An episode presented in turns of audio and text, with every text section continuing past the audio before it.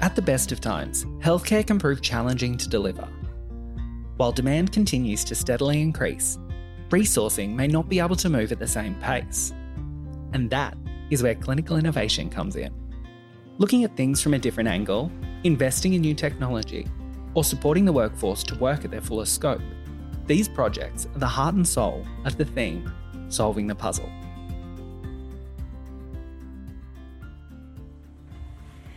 Good afternoon. Thank you for the opportunity to present our research investigating the potential for telepractice to improve paediatric feeding care.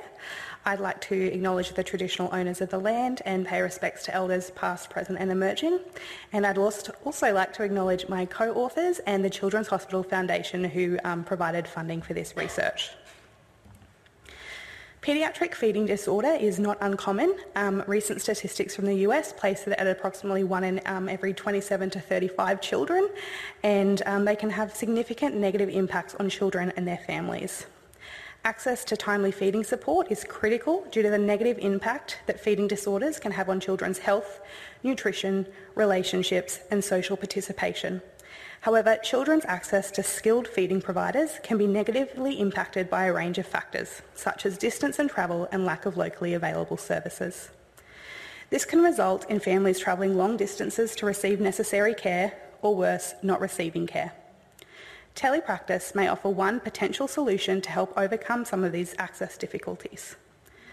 While there's a decade of research demonstrating the feasibility, reliability and positive outcomes associated with completing adult swallowing assessments or dysphagia assessments via telepractice, there was limited available research in paediatrics and differences between adults and make, children make um, translation of this literature difficult. Indeed, when we conducted an Australian survey of practice, we had a lot of speech pathologists reporting that they were interested in providing telepractice care. However, they were concerned about the safety, the reliability, and overall were concerned about that lack of um, ability to be hands-on, which we typically would be. So this led to the development of our research project, which aimed to develop the system architecture required to deliver paediatric feeding assessments via telepractice and then to investigate the reliability of these assessments compared to the traditional in-person appointment, to explore parent and clinician satisfaction associated with this model of care, and then to compare the costs, both time and financial, associated with a telepractice appointment compared to a traditional in-person model. We used a four-phase iterative process informed by human-centred design principles to test our system architecture. Phase one was the planning phase, where two telepractice experts and two paediatric feeding clinicians identified the tasks required to be completed via telepractice and potential modifications. We then completed simulated trials with mannequins and various equipment in phase two. Phase three involved live trials with 10 typically developing children and their mothers. And phase four involved feedback from both parents and speech pathologists. Although these are listed as separate phases, as I said before, the process was iterative.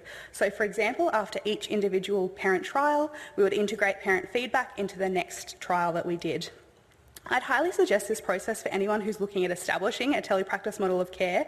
We learnt invaluable things from this, which really helped to set up our process, and so that when we moved into the next stage, we knew that we were actually investigating the reliability of the telepractice model as opposed to finding that telepractice didn't work because we hadn't set it up well, which um, can often be a downfall and some, some of that clinician frustration with telepractice. So, as I said, this process was highly beneficial.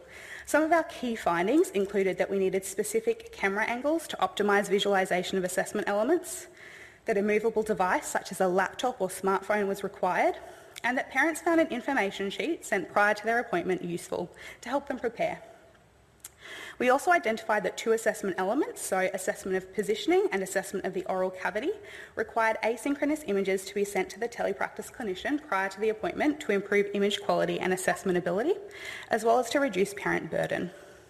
So um, this image here on the screen, that's um, one of our asynchronous images which a parent was able to send us, which I'm sure you can imagine was a lot better quality and a lot less intrusive for the parent instead of trying to kind of get an iPhone in their little, um, little bub's mouth during the appointment. Um, so when considering breastfeeding assessments specifically, we found through simulation and through parent feedback that a smartphone was the preferred device due to manoeuvrability and that a second person was required to hold the camera for the breastfeeding mother. We then used this developed system architecture to investigate the reliability of feeding assessments conducted via telepractice. To achieve this, we assess the feeding skills of 55 children with paediatric feeding disorder, including 30 bottle feeding infants and 40 children who are eating solids and or cup drinking. To be eligible to, to participate in the study, um, children had to be less than 10 years of age, live within 40 kilometres of the Queensland Children's Hospital, not require, the parent couldn't require use of an interpreter, and not be in the care of the Department of Child Safety. We used a simultaneous assessment model where one speech pathologist was present with the child and their parent in their family home and another speech pathologist led the appointment via telepractice, with both speech pathologists simultaneously assessing the child's feeding skills using the same assessment proforma so we could compare their results. The speech pathologists were randomly assigned to either the telepractice or in-person condition, which is why we set the distance criteria. And um, before their appointment, parents completed a number of questionnaires, including a demographic questionnaire, perceptions of telepractice questionnaire, and a questionnaire detailing the costs typically associated with attending an in-person appointment.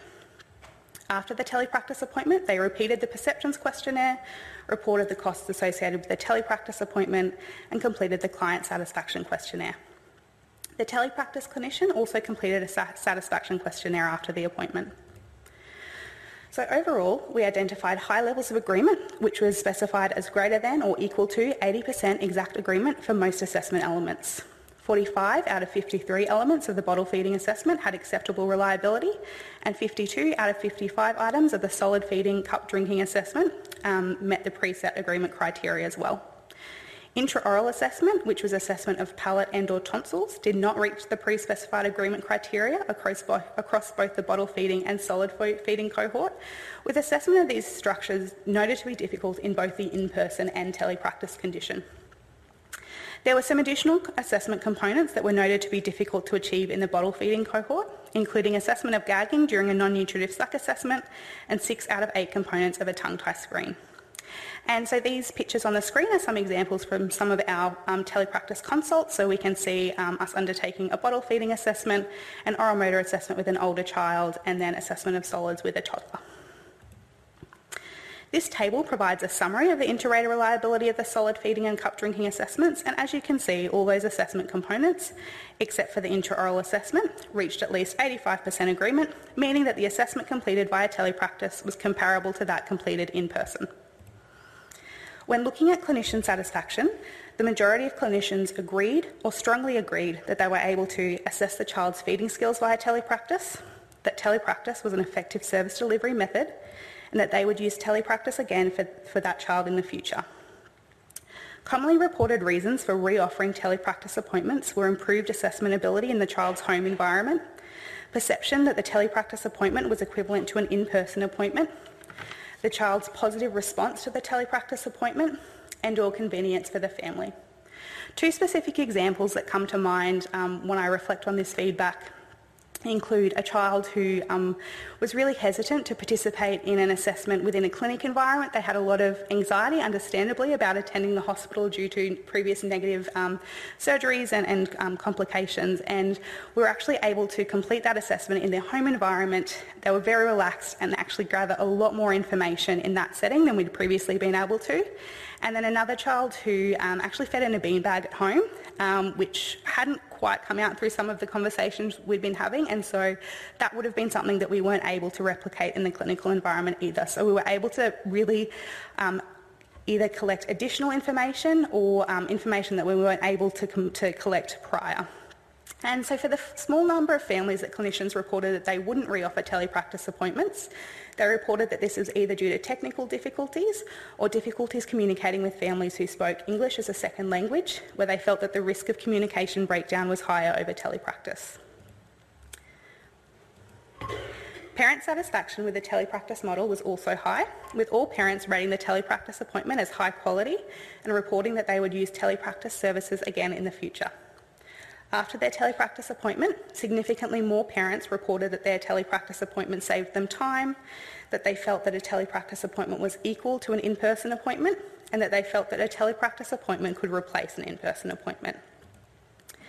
As you can see from these sample comments, many families liked the, uh, that the appointment was able to be conducted in their home and many parents indicated a preference for a hybrid model, integrating both in-person and telepractice appointments for their child's ongoing feeding care. Again, another example um, that came through this, we had a family who'd been accessing our service for quite some time. Um, positioning is quite important for feeding um, success and, and, safety, and they'd received a lot of education about how to modify their high chair and, and you know how what they were using wasn't necessarily appropriate and how we could optimise that. And in doing the telepractice appointment, it was identified that the chair that the child had at home wasn't appropriate and the parent hadn't been able to implement any of those adjustments that had been talked about. The telepractice clinician was able to talk the parent through that with their own equipment. They problem solved it. You know, they went and got towels from the cupboard, adjusted it with that feedback online, and then when that family came back to the appointment a few weeks later, had talked about, oh, yeah, we've got these towels. It was amazing, and kind of were talking about how it was almost the first time they'd heard it. Um, so really, some really powerful outcomes to come from that.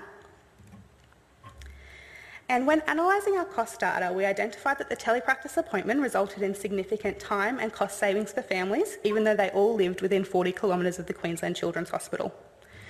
Specifically, the telepractice appointment resulted in cost savings of $95.10 per appointment, attributed to a reduction in both direct costs, such as the costs of parking and transport, and indirect costs, which was calculated as lost wages due to time away from usual duties. As you can see in this figure, um, the telepractice appointment took the majority of families one to two hours, as opposed to in-person appointments, which took most families a half or full day. We anticipate that the time and cost savings would be higher for families who lived at a greater distance from the service, um, obviously because there's greater distance to travel. And we had, in one of the telepractice appointments that I did, um, a mum who was quite hesitant to, she, she was quite nervous about conducting a telepractice appointment. She felt that she didn't have very good tech skills and was a little bit worried about how it would go. And at the end of the appointment, um, she actually broke down in tears because she just said, I can't believe this. This has saved me three hours in my day and this is exactly like what we do when we come in. I'm just so happy that, you know, I could still travel if I wanted to, but I don't necessarily have to every time. So, in conclusion, we identified that paediatric feeding assessments conducted via telepractice are feasible and reliable, associated with high parent and clinician satisfaction, and resolve, result in time and cost savings for families. The findings from this research has supported the transition to virtual care as part of the COVID-19 response, both locally and internationally. Um, but when looking at how this research has been translated into clinical practice outside of COVID, um, telepractice is now offered as a regular service delivery model at the Queensland Children's Hospital, with recent service statistics identifying a 460% increase in telepractice occasions of service over a three-year period outside of the COVID lockdowns. Um, and this research has also supported the development of a number of education and training resources, including family information sheets, which are published on QHEPS, and an iLearn package to support clinicians com- um, commencing telepractice for, the, for their feeding clients. The findings have also been disseminated at national and international level, including peer-reviewed journal publications and presentation at a number of conferences. Thank you. As always, thank you for listening to our podcast and taking the time to learn about the wonderful work of Queensland's frontline clinicians. To continue the conversation, head on over to Facebook, Twitter, or Instagram and let us know of any pockets of excellence you think deserve to be showcased. This podcast is proudly brought to you by Clinical Excellence Queensland.